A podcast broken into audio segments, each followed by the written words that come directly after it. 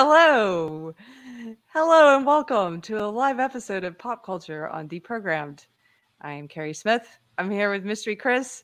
That was a funny opening. Did you see what happened? Yeah, you, we, you they saw us briefly. I'm glad neither one of us is naked. we didn't break any codes. No, not yet. Oh man. Okay, we got to get that video fixed. I was like, oh, there's a countdown here. Why don't I try to do that? And then I could just go straight into the intro video. And instead it shows this thing, they're like, so stupid. Thank you guys for being patient. If you're hanging out with us tonight, uh, it's been a crazy day. And uh, on my end, I'll tell you what I did today, Chris, is we v- visited two different car lots because we were trying to sell one of my truck Yeah. and uh, then we uh, came home and anthony's taken down the whole mantle so there's no longer a wall here between this room and the next room so you can hear the refrigerator and stuff. That was happening up until like 30 minutes ago. The wall was coming down. So it's been a kind of a chaotic day. How's your day been? Well, before I say that, you gotta talk about that wonderful hat you're wearing. Oh, what did you call it? Or did Pirate call it a beret? It's not a beret. It's a kind of a very 1930s. 1920s. Yeah, where they Yeah, would like wear it off to the side. you Yeah. know. Um, Your I figured shirt since- matches. Look, you're going out to a New Year's Eve party. yeah, I figured since we're doing a the motion picture, if you guys are tuned Nah. in to Popped Culture for the first time, this is a live show that Chris and I do where we talk about pop culture and we we do specific topics each week. And this week we decided to talk about the Hays Code, which started in the 1930s, and we're going to get into that. But since we were talking about the 20s and 30s, I figured let me what the, what the heck, just throw on a old hat. So uh, and I'm wearing blackface. You can't see it, but just trust me, it's on. You're you're wearing blackface. oh, where's Matt Deckard? Where is he? I bet he would have a fancy hat on. Uh, thank you, pirate. Anyway, what was your day like? Uh, my day was nice, not too bad. Uh, this past weekend, I watched The Northman. Finally watched that. It's a good uh, testosterone fueled movie The Northman. about the Viking. Okay. You know, with uh, the dude from True Blood, the one that uh, tried to help uh, convince uh, America that uh, Ellen Page was uh, straight. That Oh, guy. No, I don't know. I don't know Yeah. who you're talking about. Well, he's in the movie, and uh, it's a very violent movie. Gets a little weird, a little esoteric, so that kind of um, weirds people out a little bit. Those parts, but it's a decent film. Cool. What about your crazy work? Was there any crazy stuff that's happened that you would share or no? Uh, crazy stuff. Um, my coworkers have been presenting every few weeks about. I guess a few of them went down to South by this past uh, South by event, and they're re- recapping some of the uh, talks they attended. And there's one where they're talking about um, some woman was giving this talk about wokeness, but she she was herself woke, but she was talking about companies that are fake woke which I thought was funny. Like now that they're starting to call out companies that don't actually prescribe to their ideologies out, and so it's all about how Oh. you can tell the the real companies from the fake ones. That's just that's ridiculous. So it's so you can never be woke enough. They're basically calling people out for just pretending, for virtue signaling, which is weird because you've set up a belief system where people get points for virtue signaling, hmm and then when they do that, you criticize them. Uh, I want to save this for a future episode. We're going to talk about architecture, but uh, I've been reading a lot about uh, old school architectures. You know, specifically the modernist and postmodernist architectures uh, movements. But for the modernist ones, a lot of those architects were trying to design um, buildings that were anti-bougie, Mhm. and so that's why they stripped it of all the ornamentation and the color and just make these white minimalist boxes. Yes. And so they were all basically in a competition to see who could be more anti-bougie than the other one. they just kept designing this more and more minimal boxes Yes. for like the working class to live out of. It's pretty funny. That's like when you see those those celebrities, those uh, politicians, and people who are members of the elite who will purposefully wear things that they think that every man would wear, but then you'll see, like I saw, what's that? What's that? Oh, that awful guy, that comedian who has borderline personality disorder, who's dating Kim Kardashian, Pete something. Uh, Pete Davidson. Pete Davidson. I saw him in an ad, and he was wearing an ugly T-shirt. I mean, it was kind of ugly cool, like the kind of thing if you saw it at Goodwill for two dollars, you'd be like, "Yes, I'm getting that." Okay, but it was purposefully ratty, and it turns out it was a designer T-shirt that cost like three hundred dollars, but it's made to look like. I mean, it's it's funny. There's a uh, quote that uh, Andy Warhol has where he says, "Nothing's more bougie than trying to look not bougie." And I was like, "That's actually kind of true." like they're trying not to look like they're yes. rich assholes, but it's like Pete Davidson. You know, you could just go to Goodwill and get the original. uh, anyway, um, the other thing I should mention is, guys, I haven't talked to you in a couple days at least. Yeah. Uh, last night I spoke at my city council. I did watch that. It, it was recommended in my YouTube feed. So hey, there you go. That's cool. It's not on my channel. It's on the Church on the Squares channel. Uh, maybe Pirate can find it and drop the link in the chat. If not, I will find it later and put it in the comments. Uh, but my church has it up on their channel. And yeah, there's a for anybody who's been following the show and knows there's a there's a mural that was painted by middle schoolers uh, that includes a lot of sexual and ideological symbology and um, there's been fallout from my pastor and two mothers from my church speaking at the city council against it. We lost our meeting place. You know, you came to outdoor church with me because we're meeting outside now. And uh, anyway, I was said, okay, it's time for me to to speak and say something. And I was very nervous. It's you know, speaking in front of people is a lot different than doing the podcast because you can see people, and so your brain, if you have a fear of public speaking, your brain interprets it differently, or mine does. So I try and say yes to those things when they scare me because they scare me and I want to get Mhm. over them. And so I definitely had that moment right beforehand, you know, where your body's like, a bear is chasing you, run. and, like, and you just keep going. And I promise, if you have a fear of doing things like that, you're not alone. I have a fear of that. You're not alone. If you feel like you should be speaking at a school board meeting or a city council meeting, if you have something you're compelled to say, don't listen to that voice that says, Yeah, but I can't do it. If you're compelled to say it, go say it. It doesn't matter. What's the worst that could happen? You cry and shake. That happened to me the first speech I ever gave. I cried and I shook the whole time, and it was okay. Like, it was fine. you did So- good on your speech. You didn't flub a Thank you. line or anything. You Thank good. you. Yeah, you get you get in your body. You like you're training your body to uh, get used to those physiological responses to fear, right, or Mhm. anxiety, and then to be able to handle them. So Yeah. What was the Um, action? Because at the very end, it seemed like one of the council members was a little. upset. I don't know if maybe I was reading it wrong, but maybe he was a little upset or something. People clapped Oh, after. You know, I wouldn't. s- I wouldn't read into that Okay. because you know they have rules. Just like if you go to a high school graduation and they say no clapping because it's against the rules, and then everybody would be clapping after every single person that walk walks across the stage. Mhm. They have those kind of rules, and yeah, he said no clapping. This isn't a stadium, What about snapping? jazz hands out the door. you should have began your speech with saying a point of personal privilege. That would have gotten their attention. uh I think he was just there. You're not supposed to do that. So he was just saying, don't do that. But you know what was interesting? Because my husband didn't know you're not allowed to clap. He was there. Um, but the person who started the clapping apparently was this guy. I didn't even know this guy. He followed us outside to ask ask my name and and meet my pastor. And um, but he's so some stranger started the clapping. That's encouraging. That means there's somebody there who I don't know who agrees with what I'm saying. That's encouraging for my town, right? Mhm. So That's cool. I know there are a lot of us. Yeah, Um, silent majority. huh? yes. Yeah. And we're going to stop being so silent. So, anyway, let's talk about the 1930s. Nah. Ah.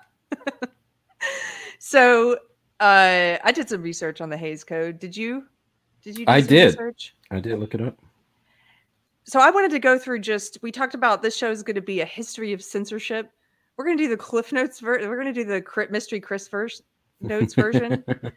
um, but before we get to the Hays Code, so there are some things that happened when when uh, before the Hays Code, where different places were trying to enact censorship, and two of the most surprising things I found were, um, well, th- okay, so three early types of film film censorship. One was in 1897. It was in Maine. And this one was interesting. Did you find out about this one, Chris? no, I don't think I read about that one. Okay, 1897, Maine per, Maine passed the very first film censorship law, and they passed the law because a lot of states had laws against boxing with money. okay, prize fighting. Um, but if a prize fight happened and someone filmed it and then started showing the film, uh, that was a way to get around it. So, like, if Maine had a law against prize fighting, but someone filmed a prize fight somewhere and then was like showing the film. So Maine was the first state ever to do like a censorship law. And they basically said if you get caught showing a film of boxing, you have to pay $500, which was a lot of money in 1897. That's a lot of money. So I thought that was kind of funny. It's a no boxing, right? Um, They just thought it encouraged violence. I guess so, or maybe it was because they had they didn't like the prize fighting part of it. Maybe it was the gambling part. I'm not sure. I was gonna say once Um, they figured out they could gamble on it, maybe they changed their tune. Like, Yeah. well, actually, we make a lot of money off of this. Maybe. Um, the other the other two laws that I found out about were in some surprising cities.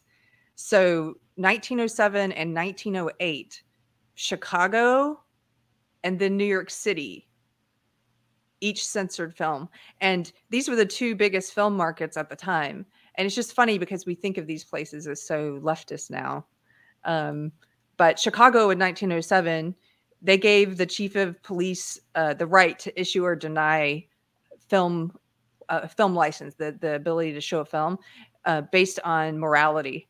So the police could decide if this film was immoral, then you don't get to play it in Chicago. Um, and they did something similar in New York in 1908. The the mayor of New York City uh, shut down all the movie theaters at Christmas, and he shut them down on the grounds that there were fire code violations and they were showing immoral films, which is that was also kind of interesting to me. So these were just like little sporadic things that were happening before the Hays Code. Well, that wouldn't be the last time for New York City shut down businesses for Oh, this is a true. particular reason. Maybe shut down businesses in the past couple of years. Got a case of the movies, the yeah. talkies. for a kind of immorality, right? For not wearing your maskies or taking your vaxies. Uh, That'd be a good skit. you know what I really wanted to do was a, uh, you know that film, was it called? Was it Gold Diggers? Was it called the film that has the very famous song "We're in the Money"? It was during the Great Depression. I don't think I know that. What? Okay, I'm sorry, pirate. I'm not time travel. Okay. pirate. If you're listening, pull up that "We're in the Money" song because we definitely should play that. And uh, anyway, I'd like to do. We should do a parody of that um, about masks. We're in the mask. um, so okay, so then there was this interesting Supreme Court case. This was in 1915. So basically, it was like the Wild Wild West. So you had these different cities like Chicago and New York were passing, the, you know, different censorship laws, or just going in and giving the police the right to censor. Um, you know, Maine had their law against no boxing films, and so different states were just deciding on their own what what was immoral and what wasn't. And so when these studios were making pictures, they were having to uh, submit an application fee to these different state like governing boards and then they would have to wait a long time and find out if their film would be able if you could show the film in texas for example or or um, if you could show the film in in massachusetts what have you. So this case there was this case called the mutual film corp versus ohio um, and it they basically sued. They said it's not fair. This is a First Amendment thing. We shouldn't have to, you know, if film is a first uh, is protected under the First Amendment. It's free speech.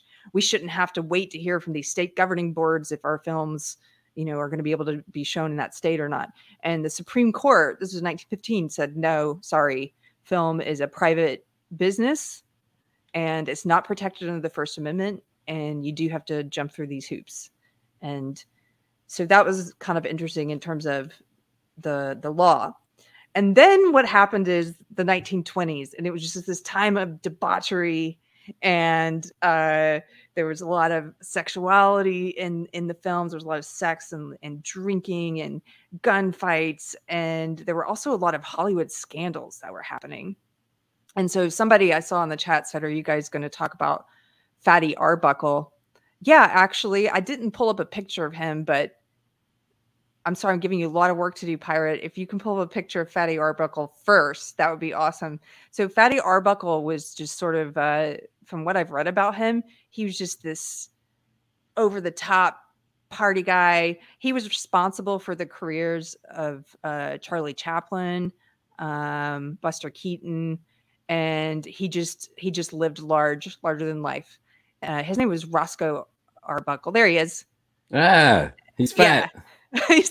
Apparently he didn't like the nickname Fatty, but everybody called him Fatty Arbuckle. kind of looks so, like Louie Anderson.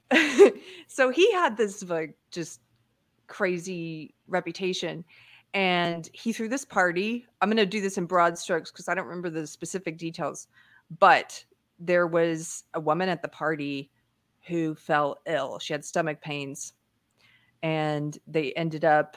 Uh, they brought a doctor to the room during the party. She ended up spending like several days in the bathtub at the hotel room and there were different people attending to her and they ended up checking her into a hospital and she died. Um, after she died he was accused of raping her at the party and murdering her. Oh wow. And there were three trials. The first two trials ended in a mistrial.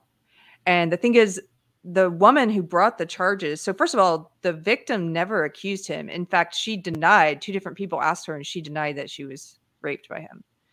Um, the woman that brought the accusations was a third party and she was on record like she had sent a telegram.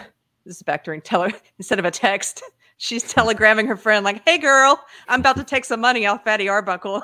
Like she she basically said she was going to try and blackmail him and so they ended up not using her testimony the woman who made the accusation. So on the third the third time they brought the charges against him this dragged on for like six months. And the third time they brought charges against him he was found not guilty and the jury actually wrote him an apology letter. Yeah. Wow. yeah. But get this what we're about to talk about in a second the motion the motion picture code and and what was called the Hays Code. So William Hays personally, the guys the guy that the Hays Code is named after, personally banned Fatty Arbuckle from appearing in films, even though he was found not guilty, because of his reputation and the scandal attached to him. And it it basically destroyed his career. Even after the ban was lifted on him acting, he he never appeared in the same amount of films, and then he died in his early 40s. So it was making me think of the Johnny Depp defamation case. It's like this dude was accused of something, it hurt his career, um, and he didn't have the chance to have his def. He should have taken that lady to court, you know. anyway, but so that was kind of a side, a tangent. And uh, but what was happening was there was a lot of these scandals erupting at that time with different stars in Hollywood, and the American public had this real sort of uh, this attitude that things were getting out of, I guess, out of hand in film. And so there were all these, there was this push for the government to start regulating film. And I think I read that in 1921, there were over a hundred congressional bills submitted in different states for censorship of film. Um, and so what happened is in 1922, the studios decided hey this is going to be a lot easier if we self censor and we have like a governing board and we self censor because if we don't self censor then presumably each of these states are going to they're all going to pass their own laws about what's allowed to be shown in their state and then every time we make a picture we have to take it to each of these states and oh well this edit doesn't work for this state but it works for this state and we have to re-edit you know.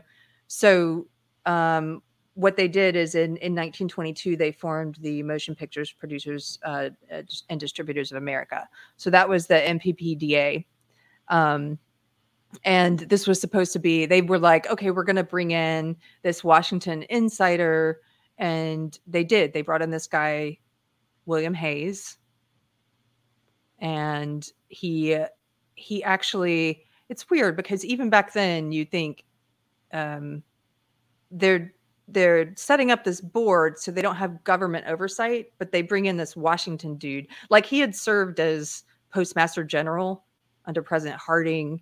Um, he was a presbyterian elder. He was very high up in the church. Um, uh, oh and he was the former head of the rnc so this is like a political dude. So they bring in William Hays and they start coming up with this code and they don't introduce it until they didn't introduce it until uh, 1934. So this code, it was called uh, the Motion Pictures Production Code, and all the studios agreed to it, right? And basically, this held sway over Hollywood from 1934 until 1968 and it influenced all of the classic films at that time. And in fact, some people argue that people like Hitchcock and they had to get really creative to break some of these rules. We're going to go through and look at some of these rules because I think they're kind of interesting. Um, but before we do, I want I wanted to talk about the pre-code era. So before they introduced this code in 1934, if you look at any of the classic films before that, they called these the pre-code films or the unmentionables. That's cool, babe. Yeah. It's like the deplorables, the yeah. unmentionables. and you'll see a very stark difference between the films that were made prior to the code being instituted and the ones after. Um, and have you looked through any of these clips? I've been talking for a while. I no, I haven't looked through those in. clips. Um, I, do, I do think it's interesting when you uh, spoke about how some people were speculating if these codes help Hitchcock and other people be more creative. Because I was actually thinking about that when we were uh, researching this topic. Because last week we, we spoke about uh, the 90s show Live in Color. And I made a point then that I thought that Live in Color was probably better on Fox than it would have been on, say, HBO. Because I, I think there was a opportunity for it to be on HBO, but I think if it had, I think it would have been too tempting for the writers to make really shock humor jokes, mm-hmm. you know, very explicit sexual kind of humor, and having to fight the censors on uh, Fox, I think forced them to be a little bit more creative, especially like a skit like Men on Film, where it's just innuendo after innuendo about gay sex, which, you know, was well done. But if it hadn't been on network television, I think they would have um, fallen prey to, to just doing kind of shock humor. Mm-hmm. I think you're right. I think sometimes those restrictions, sometimes, I'm not saying I don't have an opinion yet. We can put it to the, we can do a poll at the end. We've never done a poll we can do a poll of the if the chat thinks that the code was a good thing or a bad thing. I don't know. There were good things about it and there were bad things, lots of bad things about it. I don't like censorship. Right. But at the same time, you have to get creative.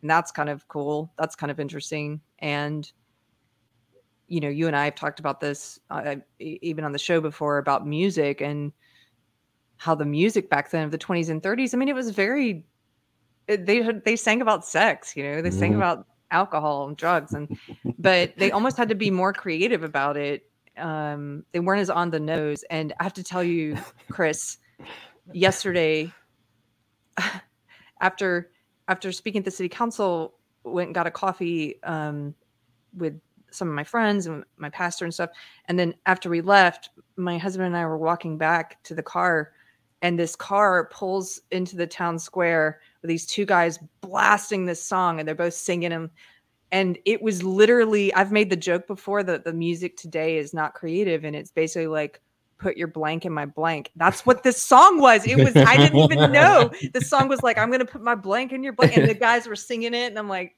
ooh, like it's not even, it's not creative. It's so boring. It's just your body part and whatever. Did, did I ever share with you that song? I forget the guy's name, but it's like a 1930s blues singer who had all of his songs were just like sexual innuendo.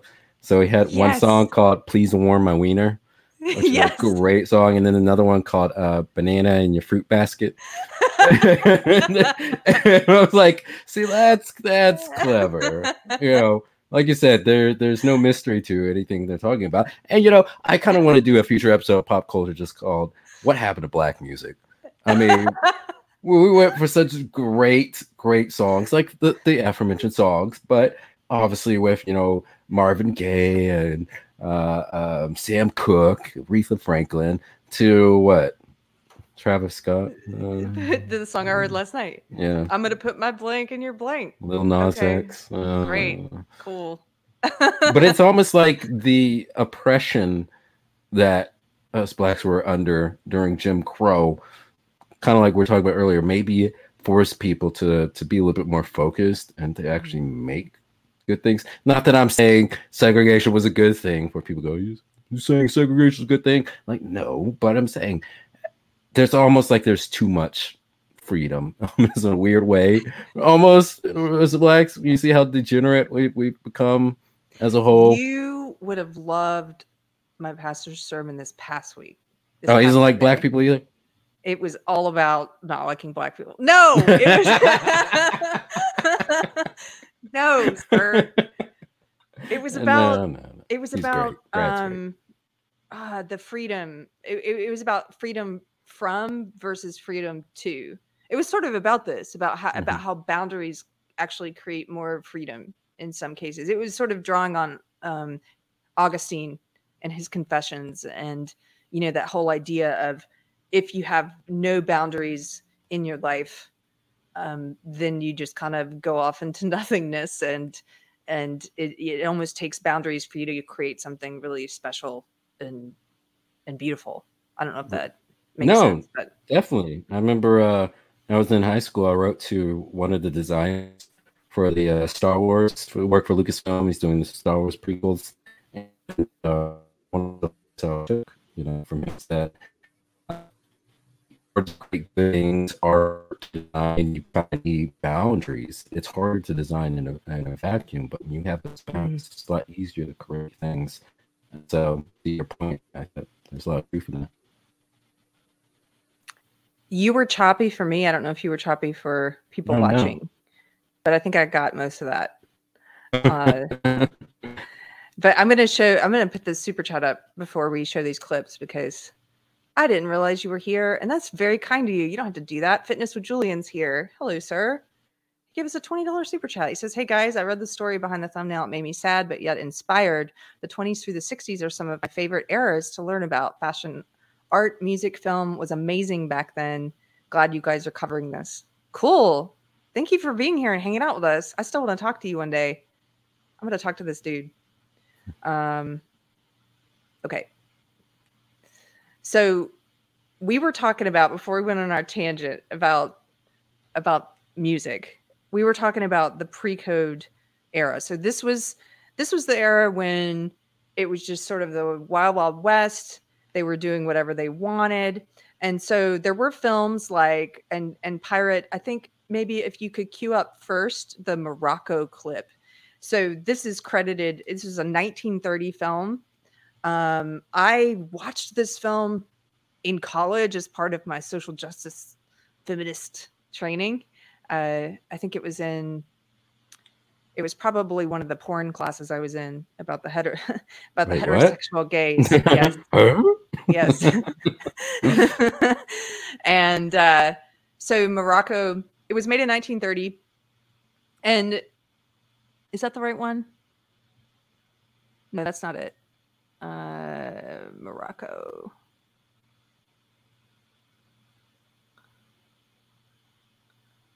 It might say first lesbian kiss. Oh, there you go. Okay, let's just watch this in this tuxedo. May I have this? Of course.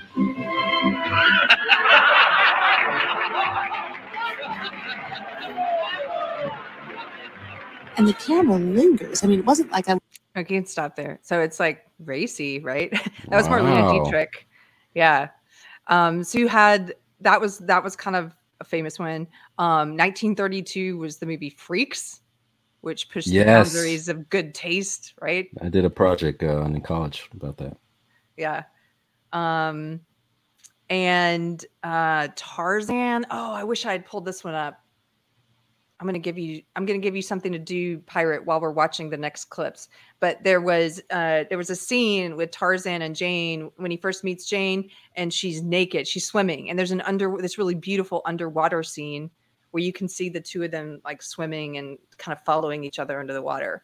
And so there was like nudity there. I mean, it's hard to you can't really it's not explicit because she's underwater. It's kind of grainy and um but things like this there were a lo- there was growing consensus against this and a lot of the community that was um coming out to oppose what was happening on film was the religious community. So in 1934 uh there was a group of Catholics who decided they were going to set up this league. It was called the Legion, the Legion of Decency. a symbol. a symbol.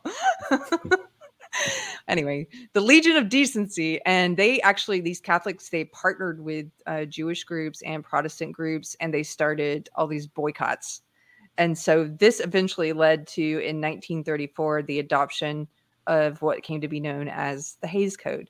So before again, before we show the Hays Code and go through what was in it, um, I did pull up. I didn't pull up the Tarzan clip, but I did pull up that first one you had queued up there, Pirate. Let's watch this. This is a channel that you guys should check out. His name is Kevin Wentick. And he just shows old clips. I think his whole channel is dedicated to clips from the pre-code films. And so we're just going to watch one of his short uh, montages. Yes, sir. Chief still busy, Miss Simmons? Yes, Mr. McCain. Very busy. Blonde or brunette? She's a blonde. You know the one. The nightclub girl, Catherine, what's her name? Watson. Uh, do you suppose she'll be with him long? Depends upon what you call long. I think probably until after breakfast. Tomorrow. Cigarette? No thanks. Mr. Holland, I do smoke one of my cigarettes. With pleasure. Now, inhale deeply.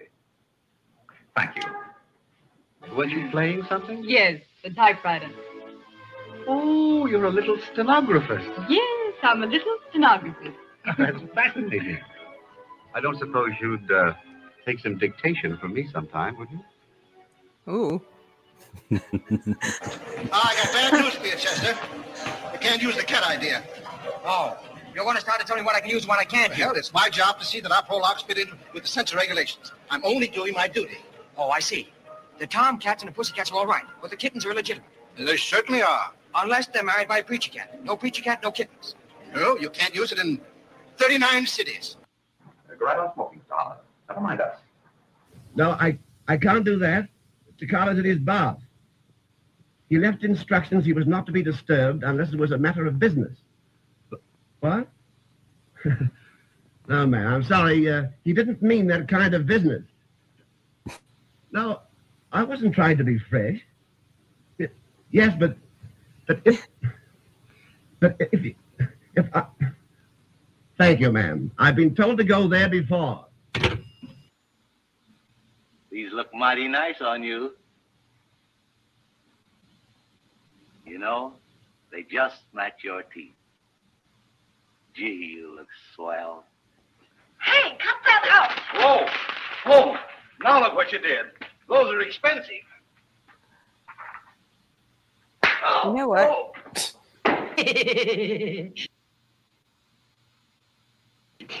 Okay, What can you you pause this pirate? This actually isn't the right one. I just sent it to you in the telegram. I mean, this is cool, and we're getting some of the innuendo, but this one that I just sent you, it's like more concise. There's music. We'll have a little more fun with it. There we go. Boom. The unmentionables. Here we go.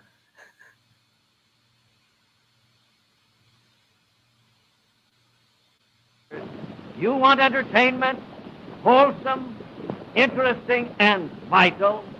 This the motion picture industry is pledged to provide.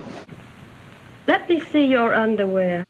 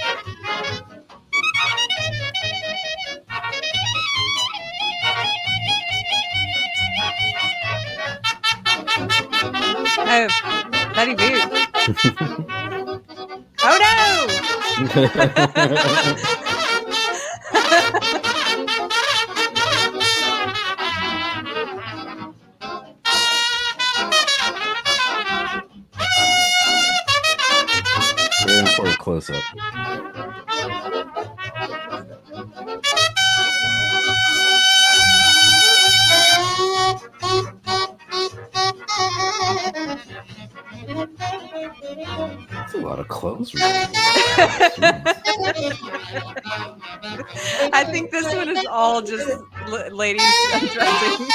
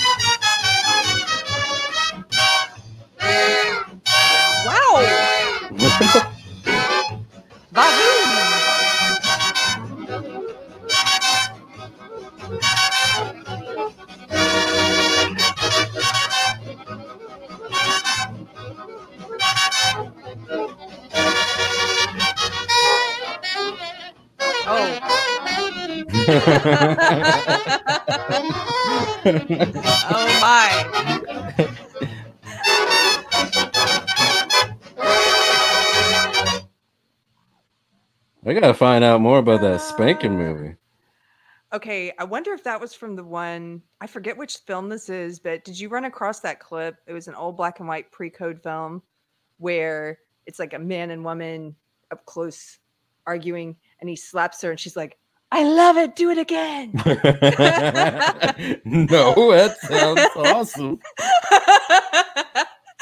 it's like woohoo pre-code era it's kind of funny though that don't you think that the pre-code stuff is um i mean it's randy it's ladies Mhm. it's definitely adult you know getting, getting changed into the but it's not compared to today it's so tame you know what i mean I know. So Nothing's tame. left to the imagination today. today yeah um that that kind of stuff reminds me more of a like burlesque as opposed to a strip club like the difference between burlesque and a strip club you know Oh yeah. um it's just more mm, it's just more tame Right. um so i think the one that you were playing first pirate we're going to do a comparison we're not going to play it again but someone in the chat said this and i think it's true i think the one that you were playing first those were clips from films during the Hays Code. That's why they were using innuendo so much. So during the Hays Code, they couldn't show, there were so many things they couldn't do, including show lingerie. So none of that stuff we just saw. Um, and they they couldn't show things on camera so they started having to talk about things a lot more and use a lot more words um, to describe things and so uh, there was a lot more exposition there was a lot more like remember when this thing just happened that we saw and or there was innuendo like sometimes they would talk about how in the movie gilda for example there was this hidden homosexual um, innuendo and they had to kind of get crafty and clever to make you question things maybe plant that seed in your mind um, and so so that's what we started to see during the Hays Code. Um, let's pull let's pull it up. I just want to show people what it looks like, and we could read through it. Alan Scott says, "I don't know if I even saw an ankle in, in the pre-code films." yeah, yeah. So so we've got the Hays Code here, and we're going to read through some of it and see what some of these rules were. Um, as pirates pulling it up, I'll just tell you some of the broad strokes of the Hays Code.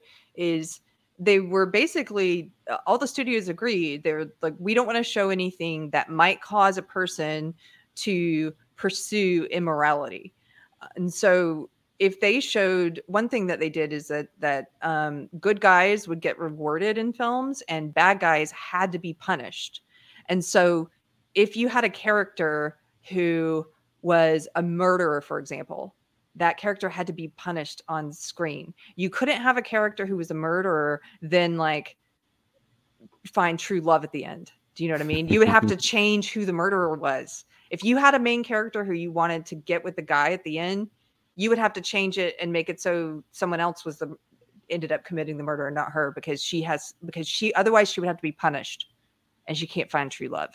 So that was kind of interesting because they would just explicitly um, have to rewrite things that were books if they were doing a film uh, based on a book and they would have to change some of the characters because on film they could never show any type of criminal or any bad guy getting away with anything can you make look, this look how far things have fallen in terms of protagonists who are terrible people who are constantly getting rewarded. It's like Kevin Spacey's character in House of Cards. It's an awful, awful human being, but he's made protagonist, and you're like, for whatever reason, rooting for this guy to outsmart his enemies. yeah you were never supposed to um, sympathize with the criminal so okay let's see can you make this just a little bit bigger pirate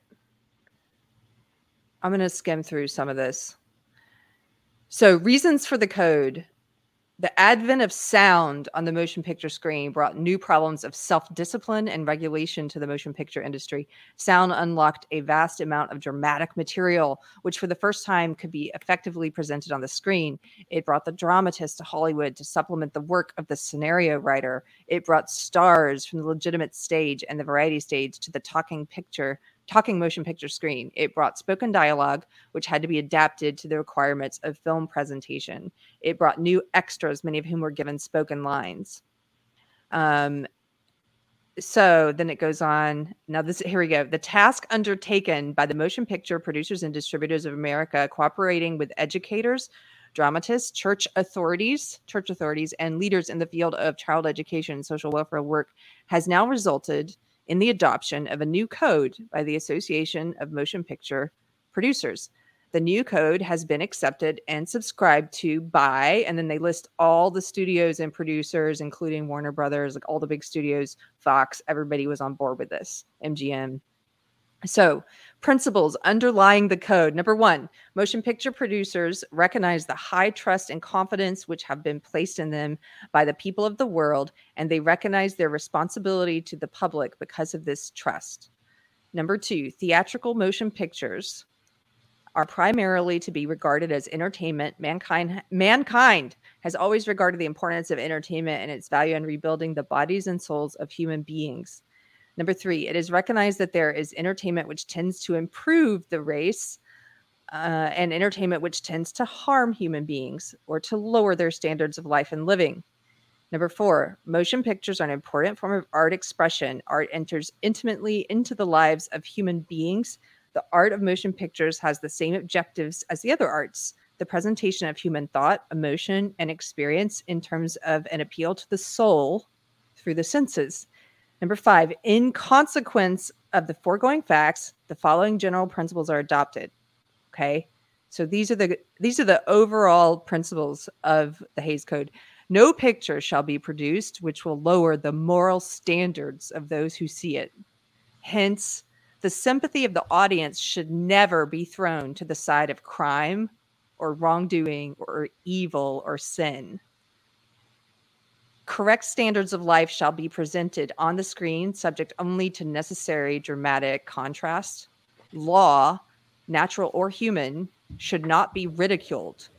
Not shall sympathy be created for its violation. And then they get into these specifics, and here's where it gets really interesting. Did you read through these? No, I didn't see that. Oh, okay, cool. This is going to be fun then. Particular applications, crimes against the law.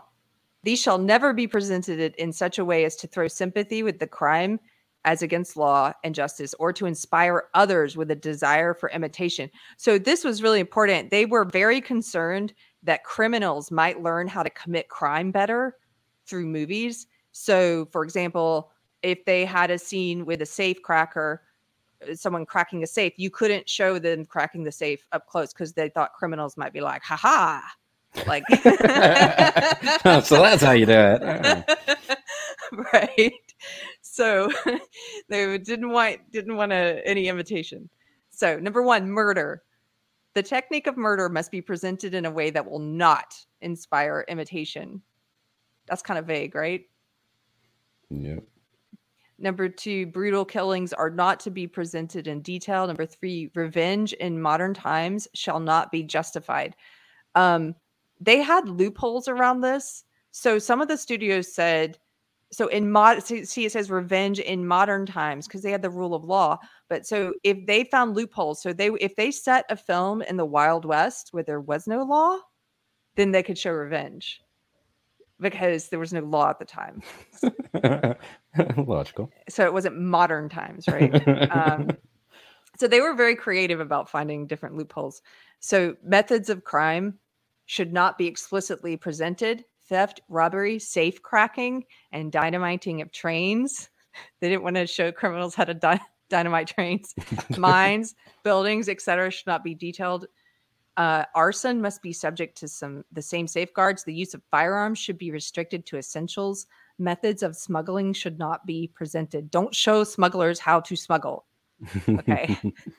um, illegal drug traffic must never be shown. The use of liquor in American life, when not required by the plot or for proper characterization, will not be shown. Do you want me to keep? Do you want me to go into sex, or do you want to read this? Uh, keep going. Okay. Sex, the sanctity of the institution of marriage and the home shall be upheld.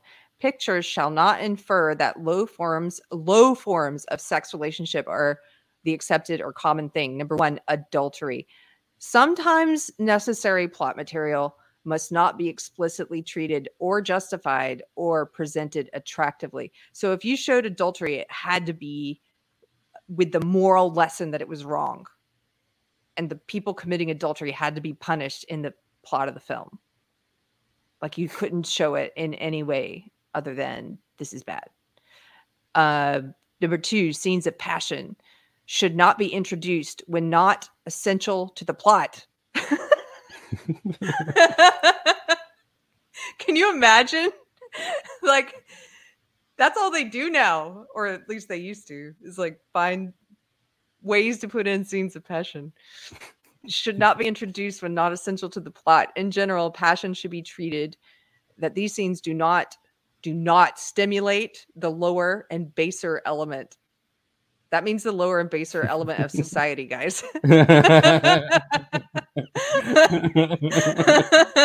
stimulate That's the way they- areas. yes. The de- the deplorables. um, seduction or rape. They should never be more than suggested. Okay, so you can't show it. They can only be suggested. And only when essential for the plot. And even then, never shown by explicit method. So you can't show seduction either. Like, okay, num- uh, look at this. B. Seduction and rape are never the proper subject for a comedy. Number four, sex perversion or any inference of it is forbidden. Okay, so what they meant by sex perversion here, most film historians agree, is they meant homosexuality. So that was kind of a euphemism. Number five, can you see this one? Uh, yes, white slavery. White slavery shall not be treated. You cannot show it. Um, they created the loophole around this. They would only they were only allowed to show white slaves if they were doing. They did some films about um, the Romans. You know, if they were to do a historic picture, then they could show white slavery. But otherwise, no. So bizarre. the white slaves, particularly. It's. This is one of those cases. I mean, do you think? What do you think about this? Because I have thoughts about it. I I it's I, I don't I don't know why. Particularly the one we just read, the white slavery act. That one, the other ones make sense for that time. I could see, but this white slavery war, that's one I would have never guessed. That's something that they would have been concerned about. Portray us as whites as slaves. I guess if that's a racist thing, if they thought that devalues the white race or something, I, don't know. so. Even though it's going to be other white people, I mean, I'm really going to show a black person doing white person. I mean, I doubt, you know, anything like that. So it's just, it's odd. It's a really odd thing to put in there with the other things regarding sex and violence, which makes sense Yeah. from from their perspective back then. I think it's I think you're right. I I think actually um a lot of woke ideology, excuse me, they have they have like a little tiny tiny kernel of truth in and then they add to it all of this bad ideology and a bunch of lies. But they do have a kernel of truth. And and I think this is a good example of white supremacy in the 30s where they just don't want to. I think it's what you're saying. They feel like it would devalue white people or something to show them as slaves. Or That's why I don't know. That's what I that's why I assume that's in there. You can't show white people as slaves. Um number 6. Do you see that one? Uh, see, what is that? Miss, what is that? This, so this is this is great. I don't? I I know this word, but I have trouble pronouncing it too, which is amazing because that's how far we've come as a society. this is the common word that means uh, um, interracial relationships, misy- miscegenation. I'm, I'm Ah. going to say it wrong. is is forbidden. So you could not show on screen an interracial relationship. No Yep, that's race all we see mixing. nowadays. Isn't that weird? yeah, that's all we see. Yeah. Again, kernel of truth, but like what they're trying to do today with always showing interracial couples, it's almost like, do you think you're living in 1934? it is funny too about the white slavery thing. It's like if they wrote it today, it'd be like you can only show blacks as slaves to, but a white person has to own them. yeah. That is interesting. Yeah. I mean, he, this was a racist time. I mean, look at how they treated even black stars at the time, like Josephine Baker and stuff. And they would make them go in a separate door. Mhm. And, you know, the back door, uh, Billie Holiday was treated like that. And That was Uh, um Hattie McDaniel when she won the Oscars. I don't think she was allowed to actually go up and accept it. Oh, that's right. We talked about that. Yeah.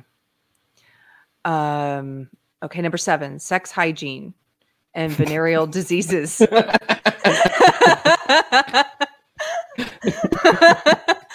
Are not Well, subjects. Amy Schumer would not have a career back then. oh gosh, neither would Margaret Cho.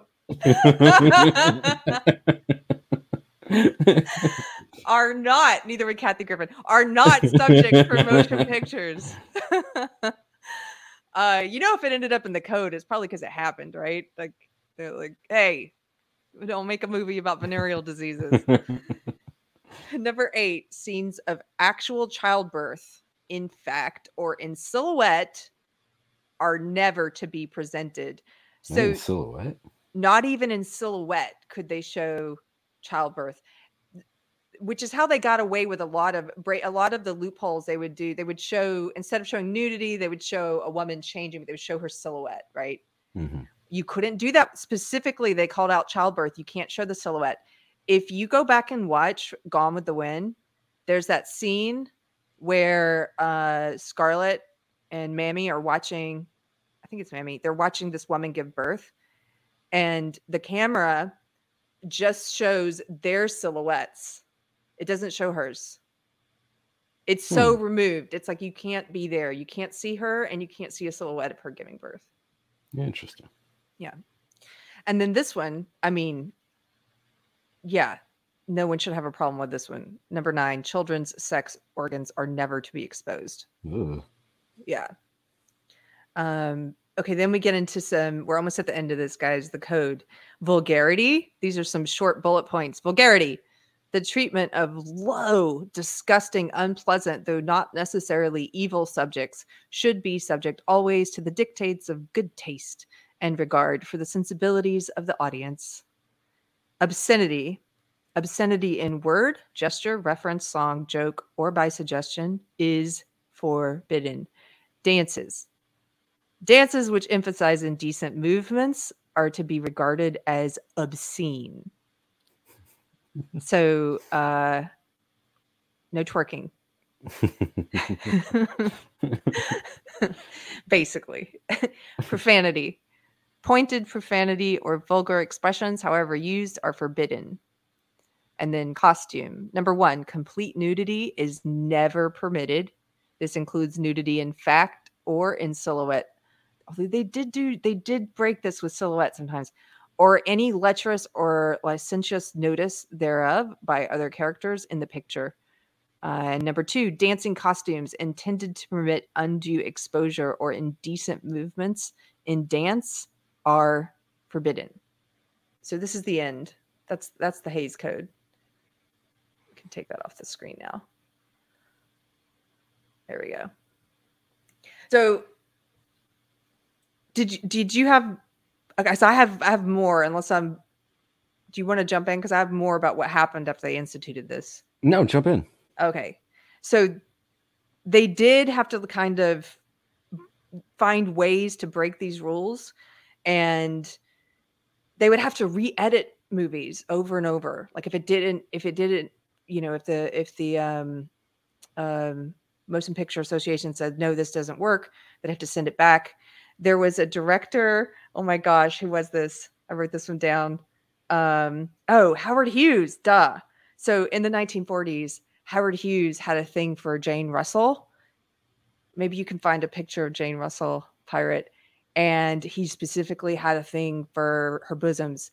And so he would, he would, he would like, you know, choose to- frame his pictures with her assets kind of highlighted. And there was there was one movie called The Outlaw. It was a western film that they had to send it back and re-edit it 37 times because of her assets. because they were like, yeah, yeah, yeah. There you go. Uh Jane Russell. So they were, you know, there were there were directors who were trying to find ways to get around this. Um there was a there was I was watching actually, you know who did a great movie uh, a great video on this recently surprisingly was Count Count Dan- Dankula. Hmm. He did a video on the code. I was looking up code and I was like, "Hey, that's kind of recent." Um if you can show the one that I sent you, Pirate, where I've we've got it queued up to uh hold on one second, I'll tell you where. 1447. The old rules of Hollywood. Okay. Now I could not find the name of this movie. If anyone in chat knows the name of this movie, please let us know. But Count Dankula was talking about how because of the rules against interracial relationships, they could not show a couple kissing on screen if they were an interracial couple. And so this is how they got around that. Just you can hit play there. We're going to watch instead of a kiss, this is an interracial couple on screen or it's meant to be.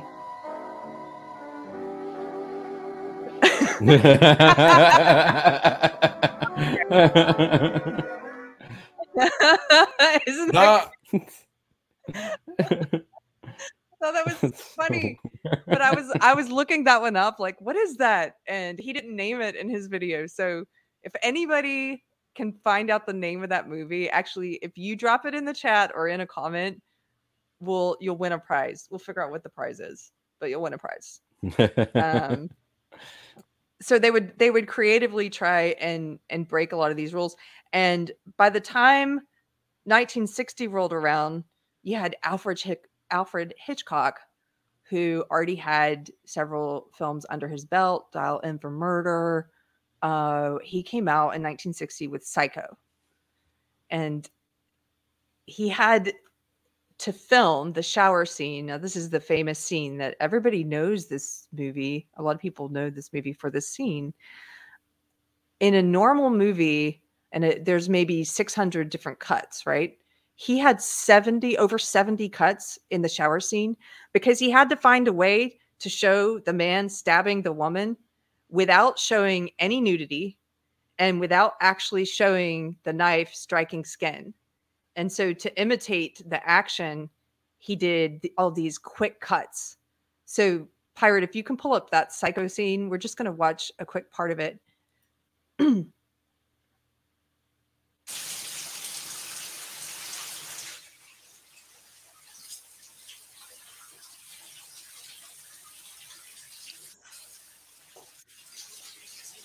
Now she was wearing a moleskin here.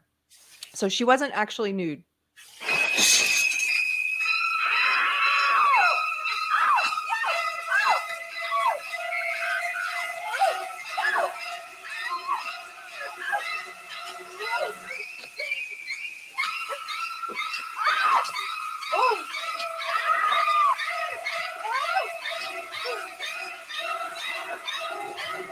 Can stop. Uh, it's kind of terrifying, right? You know, I was thinking about this earlier about horror movies and kind of similar what we are just talking about with comedy. I think a lot of horror movies, either because of fears of getting a, a R rating or something, or maybe just artistically decided not to show certain scenes where a character is being like killed or murdered, whatever. And compared to today, where a lot of the horror movies are super violent, you know, you actually see stuff. And so you're not, your imagination isn't filling in the blank as it would if they didn't show it. You know, if they just kind of imply certain things, you go, oh, that, that, that seems like that's really terrifying or really bad or, or really horrible. But today it's just like, no, we're just actually going to show you people, you know, being stabbed and all sort of being impaled by things, and it's just like, eh, doesn't quite have the same psychological terror that I think a lot of older movies kind of like. The clip you just showed from Psycho did. Yeah, it's again, I think that when they're restricted, sometimes it forces them to be more creative. He wouldn't have shot that scene in that way if he didn't mm. have to get around the nudity and the violence rules.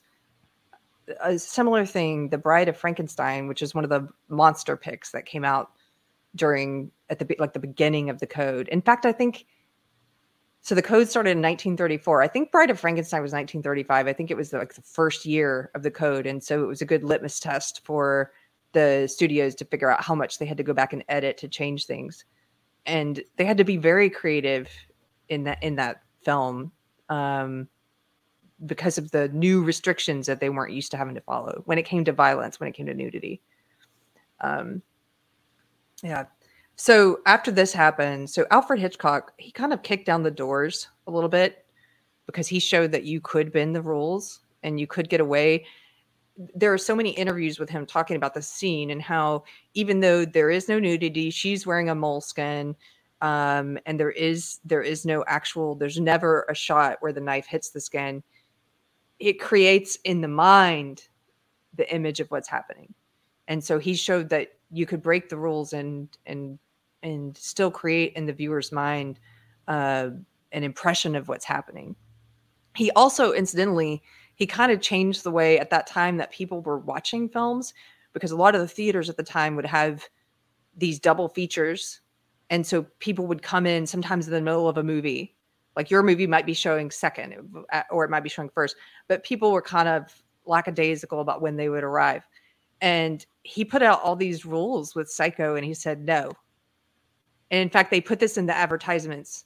You will not be permitted into the theater if you arrive late. and it, I think it helped drive attendance because it was like, oh, he's like, we're gonna have security guards at the movie theaters, and they're not gonna let you in if you're late. and this is so you can enjoy Psycho better. And he had them at the end of the film. He instructed the theaters to leave the lights off for like an extra minute and a half or something while the credits are rolling, so that people would properly disengage from the movie. and so he kind of was changing the way even people watch films, like paying it that respect, you know, get here on time for my movie. I, It's like the uh, Alamo Drafthouse. Oh, it is like the Alamo Drafthouse. Yes, I like that.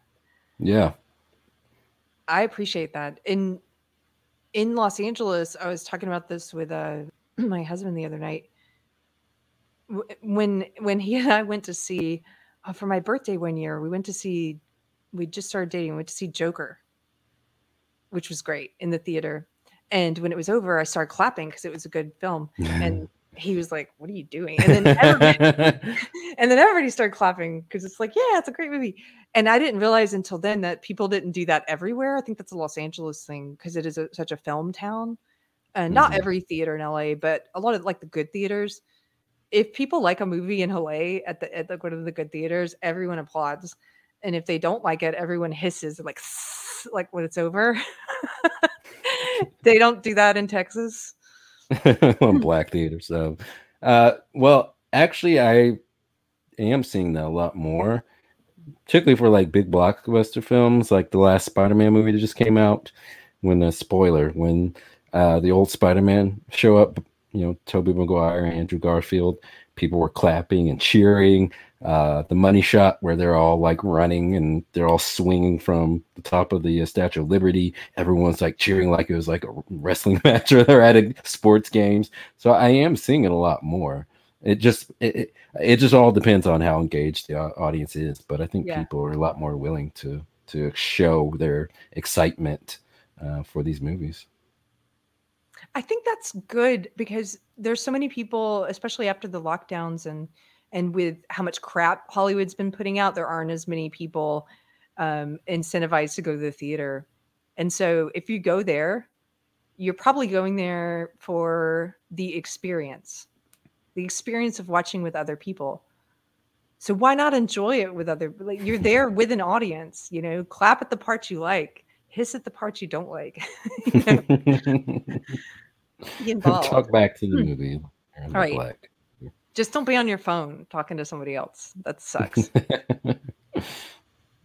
uh, okay, so after Psycho, it kind of opened the door for other people to start challenging the code. And again, think about it. Uh, the code, the the Hays Code ran from 1934 to 1968. That's a really long time. So after Psycho in 1960, you got uh, 1966, you got Blow Up, which was just nudity all over the place and just completely flouted the rules.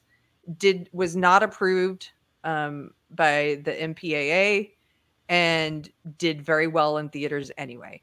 Uh, you had Who's Afraid of Virginia Woolf, 1966, which just completely also flouted a lot of the rules. Um, and the other thing that happened was there was a case in the 1950s.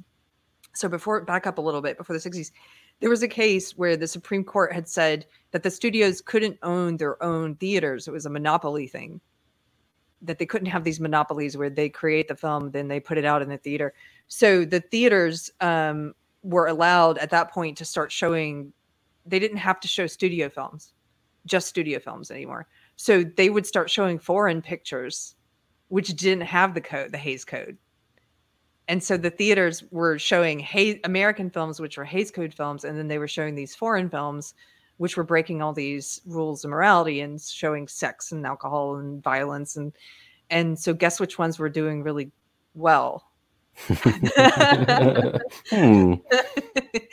so those movies are doing great in theaters and and so then there ended up being remember how i said there was this early supreme court case which where they said that in the 19 um it was 1915. They said that film was not covered by the First Amendment because it was a private industry, right? And mm-hmm. so there was another Supreme Court case. This was in 1952. They called it the Miracle Decision because it had to do with a short film called The Miracle. But they basically reversed their previous stance and they said, no, film is covered under freedom of speech. And that kind of helped put some pressure in the 50s on the studio eventually easing up on this code. Again, remember the Hays Code wasn't imposed by the government. This was the film industry saying, let's censor ourselves, right? And let's have this this governing board that tells us and we all agree to it, right? So after that Supreme Court case, there was all this pressure. You had directors like Hitchcock and Howard Hughes who were trying to like kind of get around the rules and showing that you could get around the rules. Um, and so eventually in 1968, they replaced it. They decided to get rid of it and they replaced it with what we know today, which is instead of trying to create films that are uh, with one code for everyone, they instead went to this age rating thing where they came out with the different letter ratings. So, G, general audience, and for mature audience, where if you're 16 or younger, you can only get in with a parent. Uh, R, rated R, where you can't get in if you're under 18, you know, and then X, uh, which was what was X? Uh, that was no one is allowed. I think back then it was under 16. Nobody was allowed under 16, even if you had a, you know, Oh, even if you had a parent. Okay. Yeah. which that eventually became NC 17 in 1990. Yeah. And they didn't trademark rating X. And so the porn industry then scooped Right. that up and they just went crazy with it. yeah, that's why they changed it to. NC 17. Oh, okay. That makes Mm. sense. Yeah, because then the porn industry's like X, X, X, X, but it, it makes sense that they would start to loosen the restrictions a bit given the competition with television and particularly how a lot of old movies were being shown on television too and so movie theaters and movie studios needed a way to kind of draw people back into theaters with you know increasing competition from tv hmm And they saw that a lot of these films that started breaking the rules did quite well in theaters, that it didn't hurt them. It's almost if you ban something, then you create more of a demand for it. yeah where have we seen that before yeah. I think that might be happening right now. I think people are on YouTube watching shows like Friday Night Tights because they're sick of the self censorship in Hollywood, hmm you know? yeah So, uh, okay, that was my. I'm sorry that took so long, Chris. That was my brief Keri notes, cliff notes version of the Hays Code. There we that's go. very good very good oh, can I show you one more thing? I know you have some stuff pulled up too. yeah go ahead Okay, pirate. Make let's get let's get this one right. Uh, I want to make sure I get it right. The this is the one that I sent you. It's it's from a, a YouTube user named Michael Jackson. He also does a lot of stuff on the Hays Code, and it's the one that says uh, start it at four forty six, and the name of the the name of the um, clip is pre-code Hollywood. But we're going to start it at four minutes and 46 seconds. And this is him talking about his favorite of all of the pre-code. We're stepping back in time. This is just one I left out that I thought this would be a good little treat. This is his favorite of the pre-code films. This is before the Hays Code. And this was a, a movie called uh, it was starred Clara Bow and it was Call Her Savage. And this was in 1932.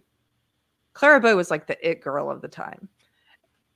So let's hit play. This one's just all out crazy. This is why they had to have the Hays Code, apparently, was because of movies like Call Her Savage. Let's spend just a little time with my very favorite pre code film, Call Her Savage. The premise of the film is that Clara Bow, who is here beating a snake to death forever, is the daughter of a Native American man and a white woman. And therefore, Yeah. she has the savage in her. And this is demonstrated throughout the entire film.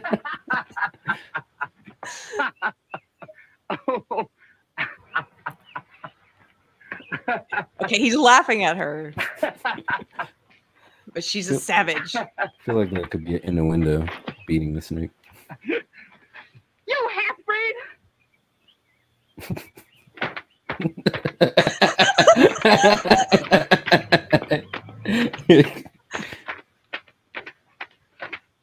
Hey, Pete. Isn't that your daughter? What's he up to now? Just like I told you. Look at him. She whipped him. I'm sorry, Nasa. Listen. I thought I thought you would laugh too. I'm speaking to you, young woman. Why were you whipping him? I was practicing in case I ever get married. Give me that. Ah! Next time you'll mind. I suppose you know you broke up my home. I didn't know that you were in a home. When did you get out? Say, listen, you. And you. I think the girls are going to get together. Two to one on that. I don't know. Sonny's pretty good. There they go. They're off. Oh, Nasa, darling, stop it. Nasa, Nasa, darling, stop it. Stop it, Nasa. Get back. Nasa, darling, stop it. What is it, Pete? Uh, Winifred, please take Mrs. Springer to her room. Sonny, stop. Will you head darling? Let him go. Sonny. It's like an average Friday night at a Texas Get bar. out of here now. Come on, let's get out. I'm your husband. Remember? Please, Larry, you're ill. You don't know what you're doing. This is why I had them bring you down here. Larry. The most gorgeous thing that ever lived.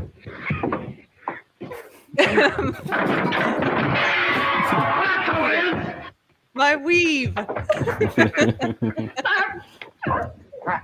have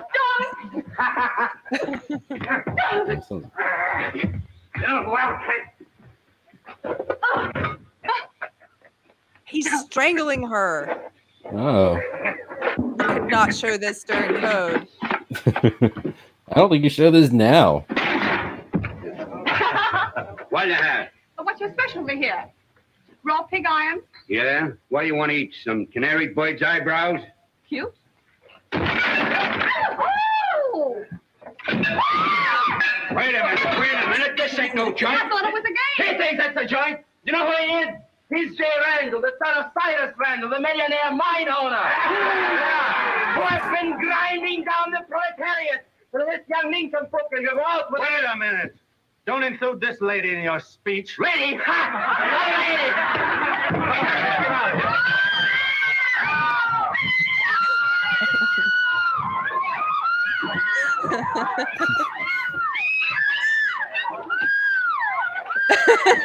this whole movie is just this whole movie just brawling. okay, okay, you can stop it there. You can stop it there, pirate. I will say, if you guys want to watch "Call Her Savage" from 1932, the Clara Bow film pre-code, you can watch the whole thing for free on YouTube. You should go watch it. that's all. So, okay, that's it. That's all my that's all my links, sir. What do you got? All right. Um, I want to bring up uh, Pirate.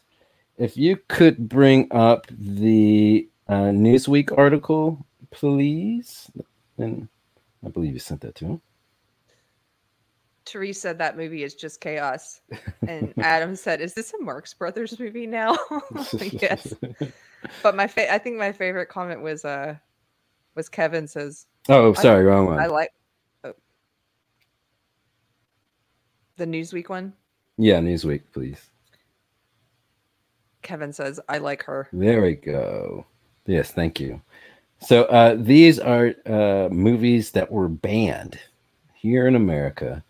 If we could scroll down a little bit, uh, some of these not too shocking given the time, but uh, Birth of the Nation, which I watched recently, uh, the most offensive thing about that movie was that it was too damn long. Not all the horrible blackface, just the length of the movie. but that one about the KKK, that was it. Uh, of course, we got old one, birth control. Haven't heard of that before, seen it. I wonder if it has something to do with birth control. Uh, the original Scarface. Oh, this one kept coming up when I was reading about the Hays Yeah. Code. This was before, so this was 1932. It's two years before the Hays Code. They really did not like the violence in this film. Just wait till I see the 80s one. Um, Ecstasy, Obsession. I haven't seen these movies, uh, older movies.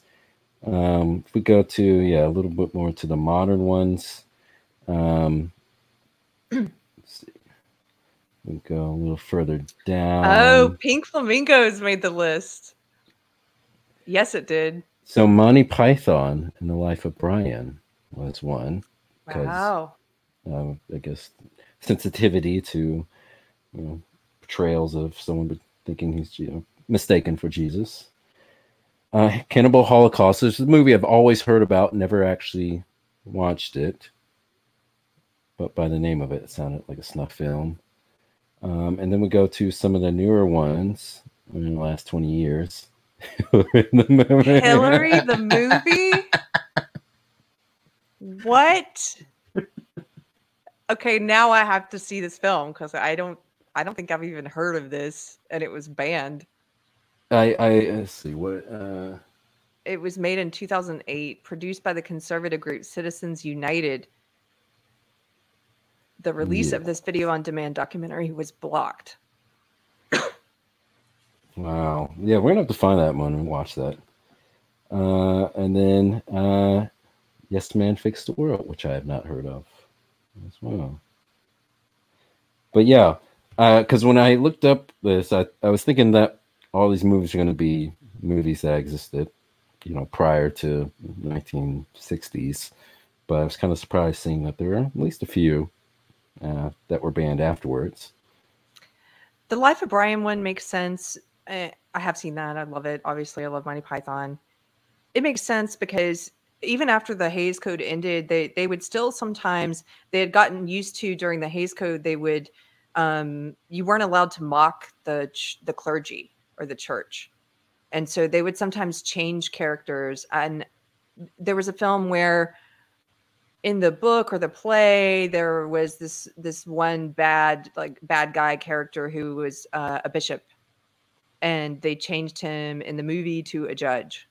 So they would do things like that where so they didn't make a they didn't make one of the a member of the clergy or a priest or Mhm. someone. They would not make them a bad guy and so they said even after the Hays Code ended, that some of that lingered where there was this reluctance to uh, poke fun of or to mock or to uh, make the any anyone associated with the church one of the bad guys. Hmm. So I could see that. I could see that the people still kind of defer to that was the 70s life of Brian. So I could see them still saying, oh, no, that's too much. Yeah. One of the films that I looked at during the code, it was The Bride of Frankenstein, which was right after they instituted the code. They had to take out a lot of things because they said it was mock- mockery of the church. Wow. By bringing back someone from the dead. Well, like there was a character who who is at one point during his dialogue, he says something about um, God. He's like, or God, if you will, if you like your Bible stories. Okay, but the original script said, if you like your fairy tales. Mm. that was too insulting. They didn't want you. They didn't want the character calling God like calling that a fairy tale. So they had to Yeah. change it. So they would do little changes like that. I, I always suspected one of the uh, Star Trek episodes, and I'm keeping my promise of bringing up Star Trek every episode we have. But uh, on the original series, uh, Who Mourns for Adonis, which is about um, Enterprise crew goes to a planet and inhabited by a being who thinks he's Apollo. And at the very end of the episode, oh, they find out that it was like some kind of machine that was enhancing this guy's power. He's not an actual god or anything. But Captain Kirk makes this um, argument, or he, he has this line where he says, you know, humanity's outgrown our need for gods. And but he did say, well, we'll do just fine with the one. And I always thought that that was kind of added because of the time, the sensitivity, you know, to you know more atheist type story, and so they kind of had to like pepper that in there just to not upset people. But clearly, the episode was a kind of secular atheist view on, on religion in, that particular episode. I thought since you were bringing up Star Trek, you were going to bring up the first television's first. I think it was the first Interracial kiss. interracial Mm-hmm. kiss with a. They had had interracial kisses before, but not with a black character, and that was Star Trek, right? Uh, yes, Uhura and Captain Kirk kiss in an episode, which you know William Shatner claims they filmed it like thirty times or something. Was that at his request? I think so. Let me try again. uh, one other link, um, pirate. If you can, let's see which one is this.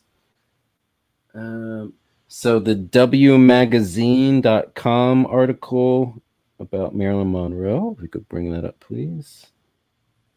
You guys, round of applause for Pirate Tomsky. We Yay, had so Pirate. many links tonight. Yeah, link Kevin. I thought I was going to do these all myself.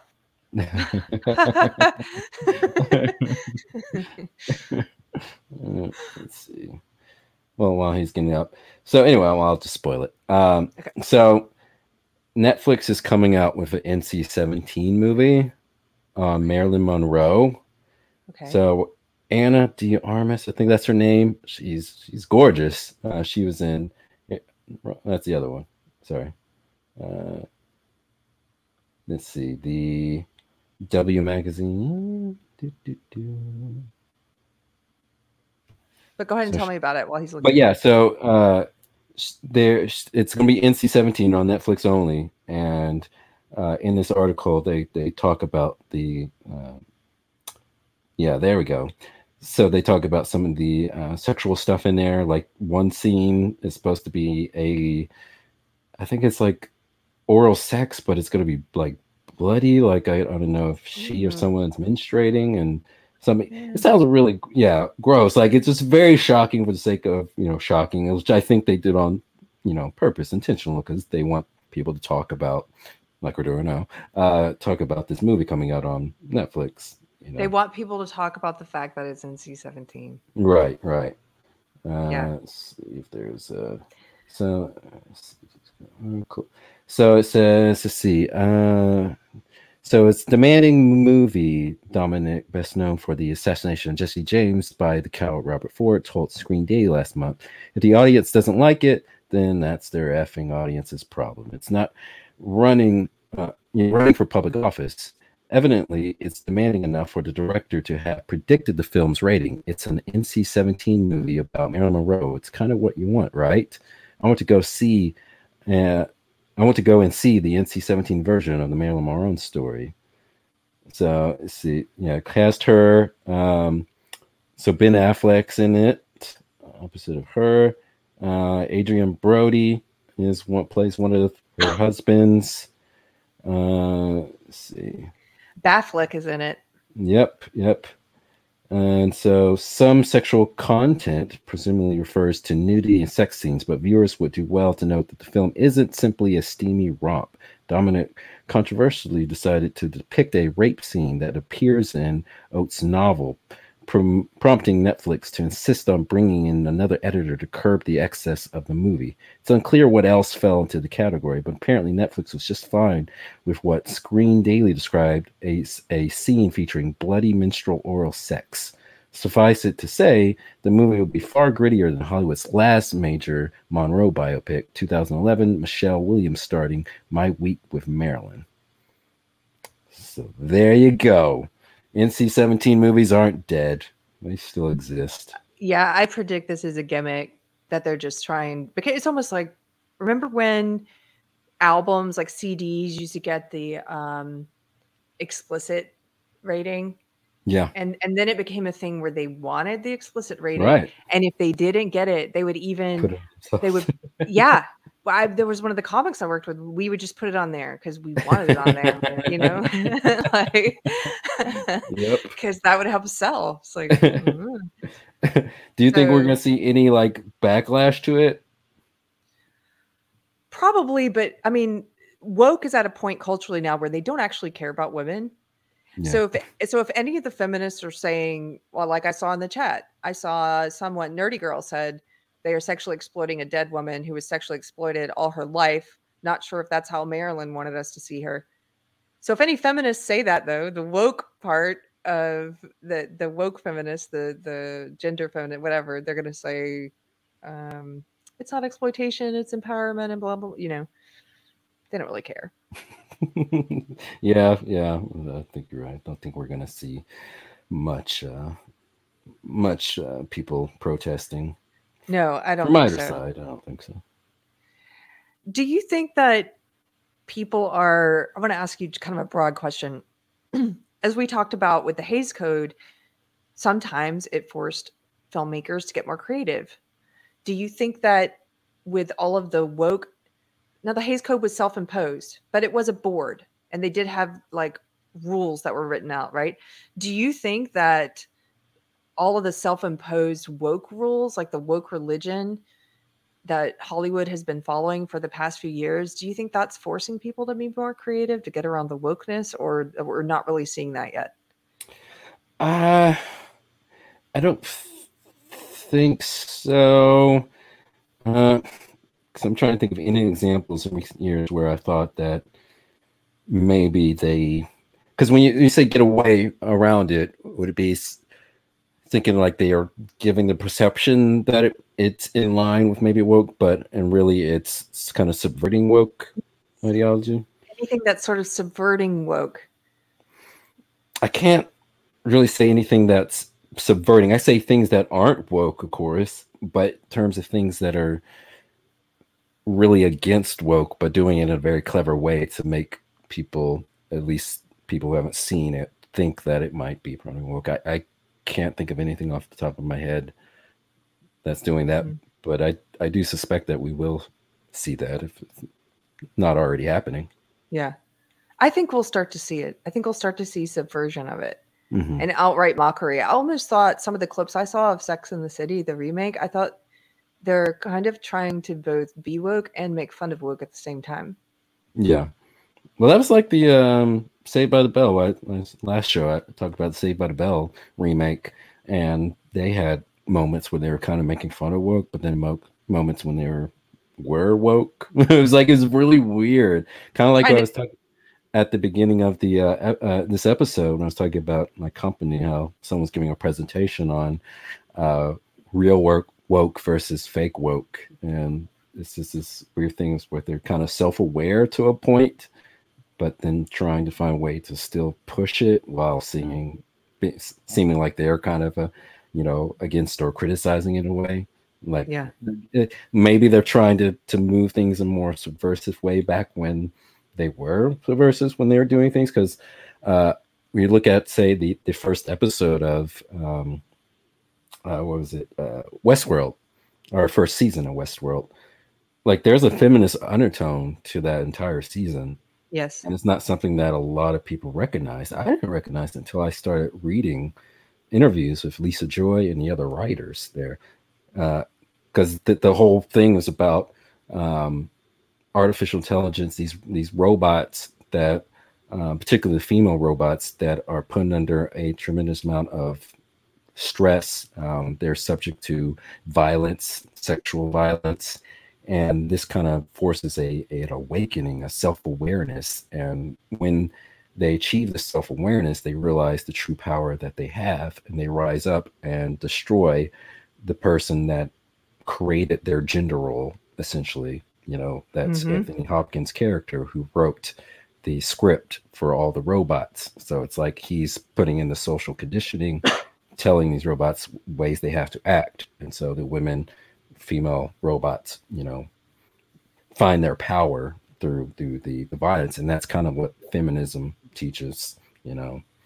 Feminists that you know women were oppressed and still are oppressed but they have to waken uh, achieve that class consciousness essentially.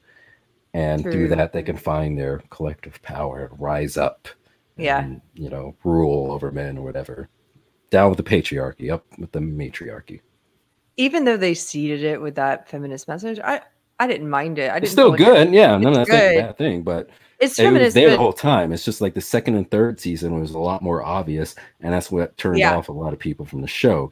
But the first one was written so well that a lot of us didn't recognize it, or even did didn't really care that much because it was still competently written.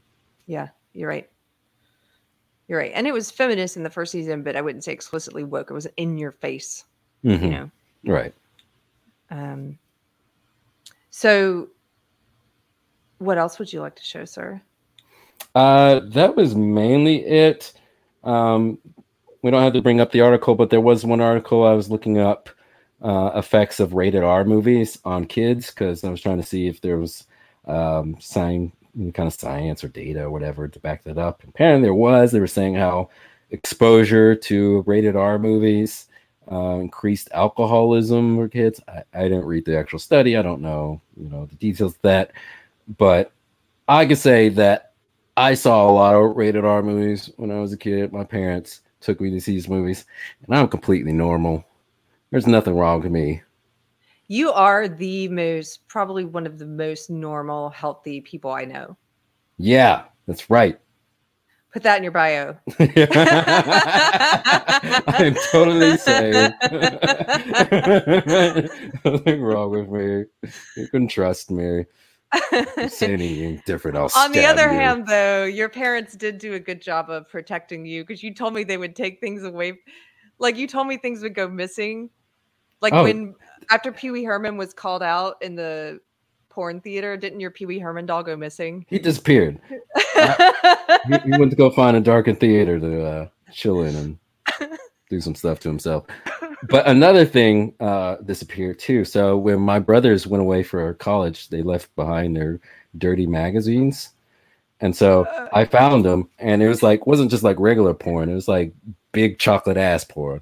And so I put them in a briefcase, and I would go to my friend's house, and we look at it and like laugh and giggle at it. And so apparently my parents got uh, a little suspicious, like, why is this eight year old going around with a briefcase everywhere? And then one day the briefcase just disappeared.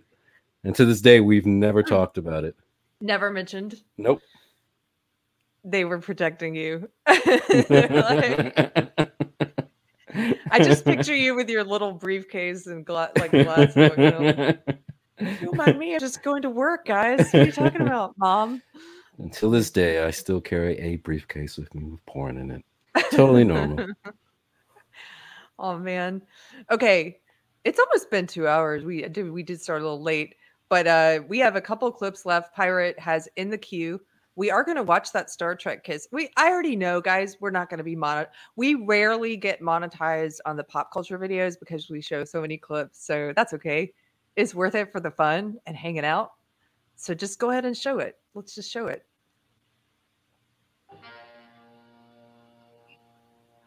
I'm so frightened, Captain.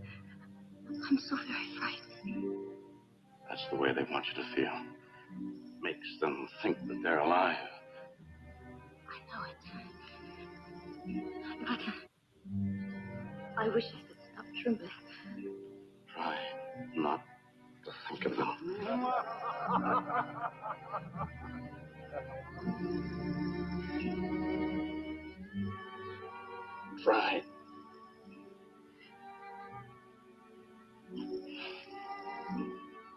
I'm thinking. I'm thinking of all the times on the Enterprise when I was scared to death. And I would see you so busy at your command. And I would hear your voice from all parts of the ship. And my fears would fade. And now they're making me tremble. But I'm not afraid. I am not. There's a lot of build up here.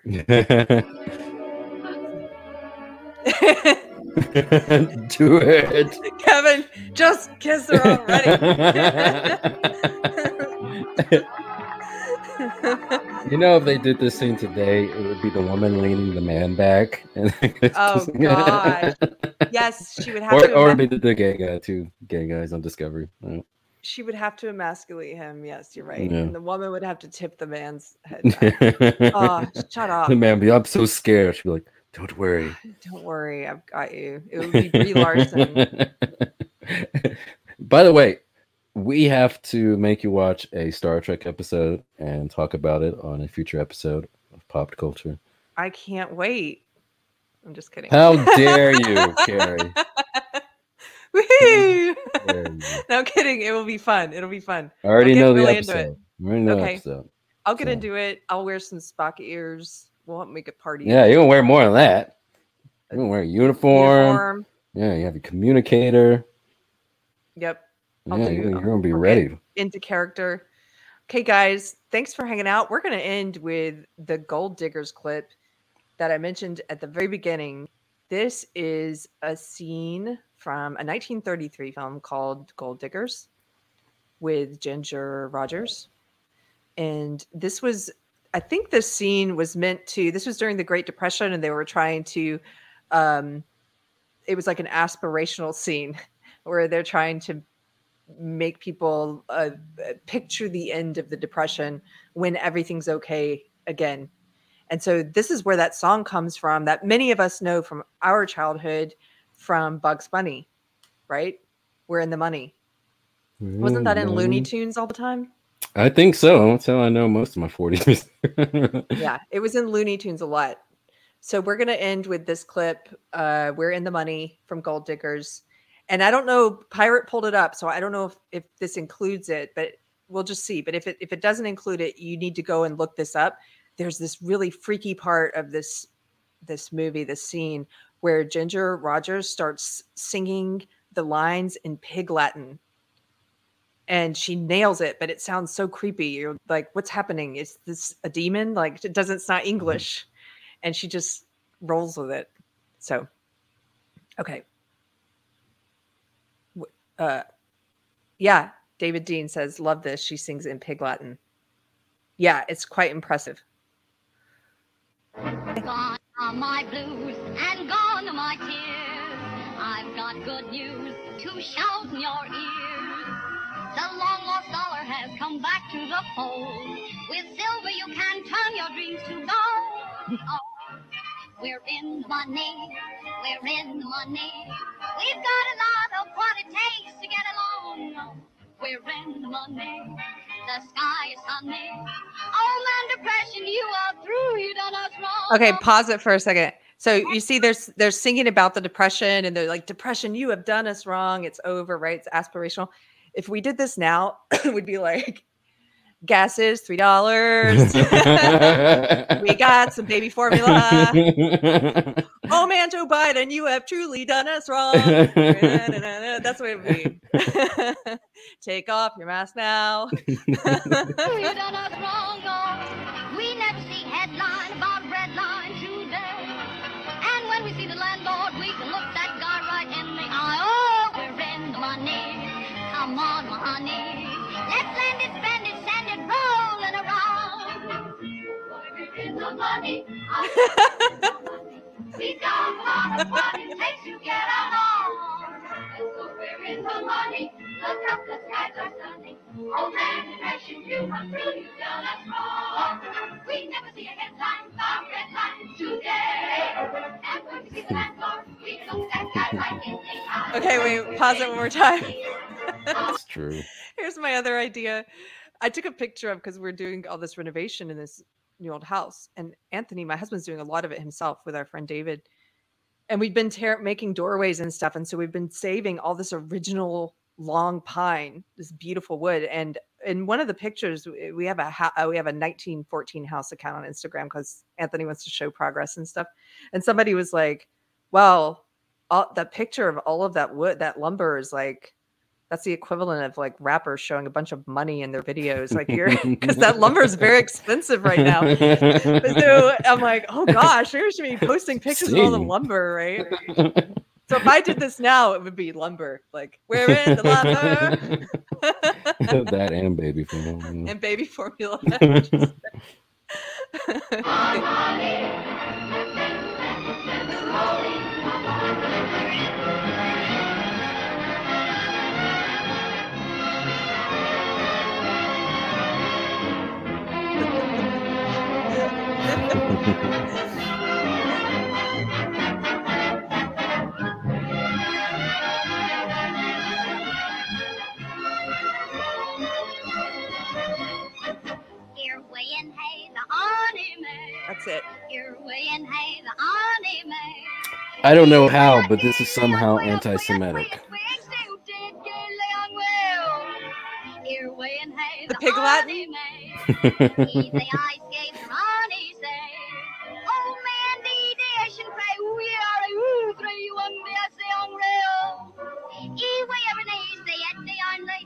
Oh, she worship, she bring about the devil or something? Kind of creepy, right? I know. we need to play this backwards.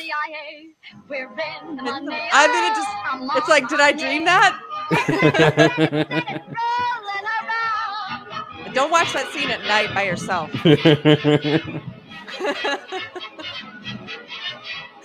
Ellen, did I have a stroke?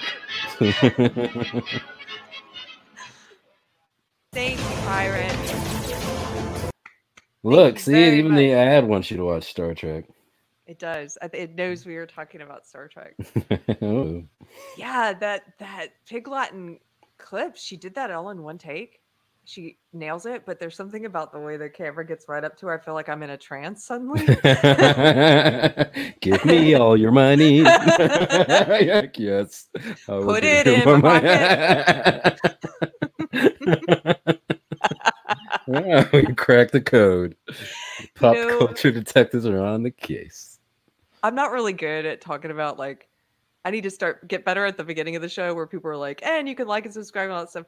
And we have a Patreon and we have a locals. And if you want to help support the show financially, I think what I'll just do is take that Ginger Rogers clip of her singing Good Latin.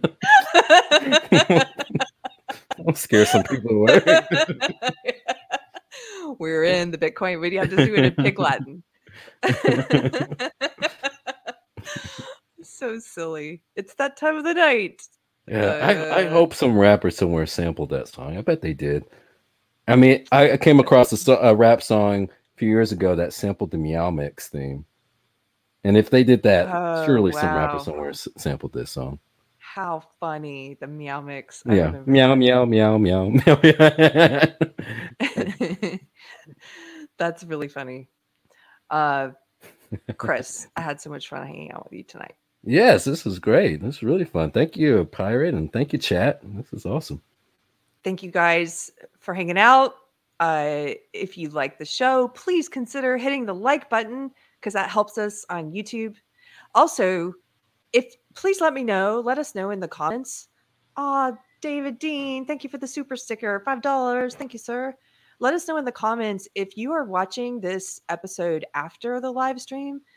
Um, let us know if you can watch it or not. The ever since Wednesday of last week, starting with our pop culture last week. I don't know if I've told you this, Chris. Uh, the videos look like they're constantly buffering for two days, and I'm getting t- yeah, I'm getting tons of comments from people that can't actually watch it after it has streamed for about one to two days, and then it gets fixed. And Hmm. I don't want to automatically think they're throttling it on purpose t- for the first two days after it airs, but I don't know. So we're I- having too much damn fun. it, I know it's been happening to Midnight's Edge and uh, Deb Philman and uh, I'm trying to remember who else. Might have been Chrissie Mayr. Anyway, if you guys see that, just let me know if you can play this or not in the comments.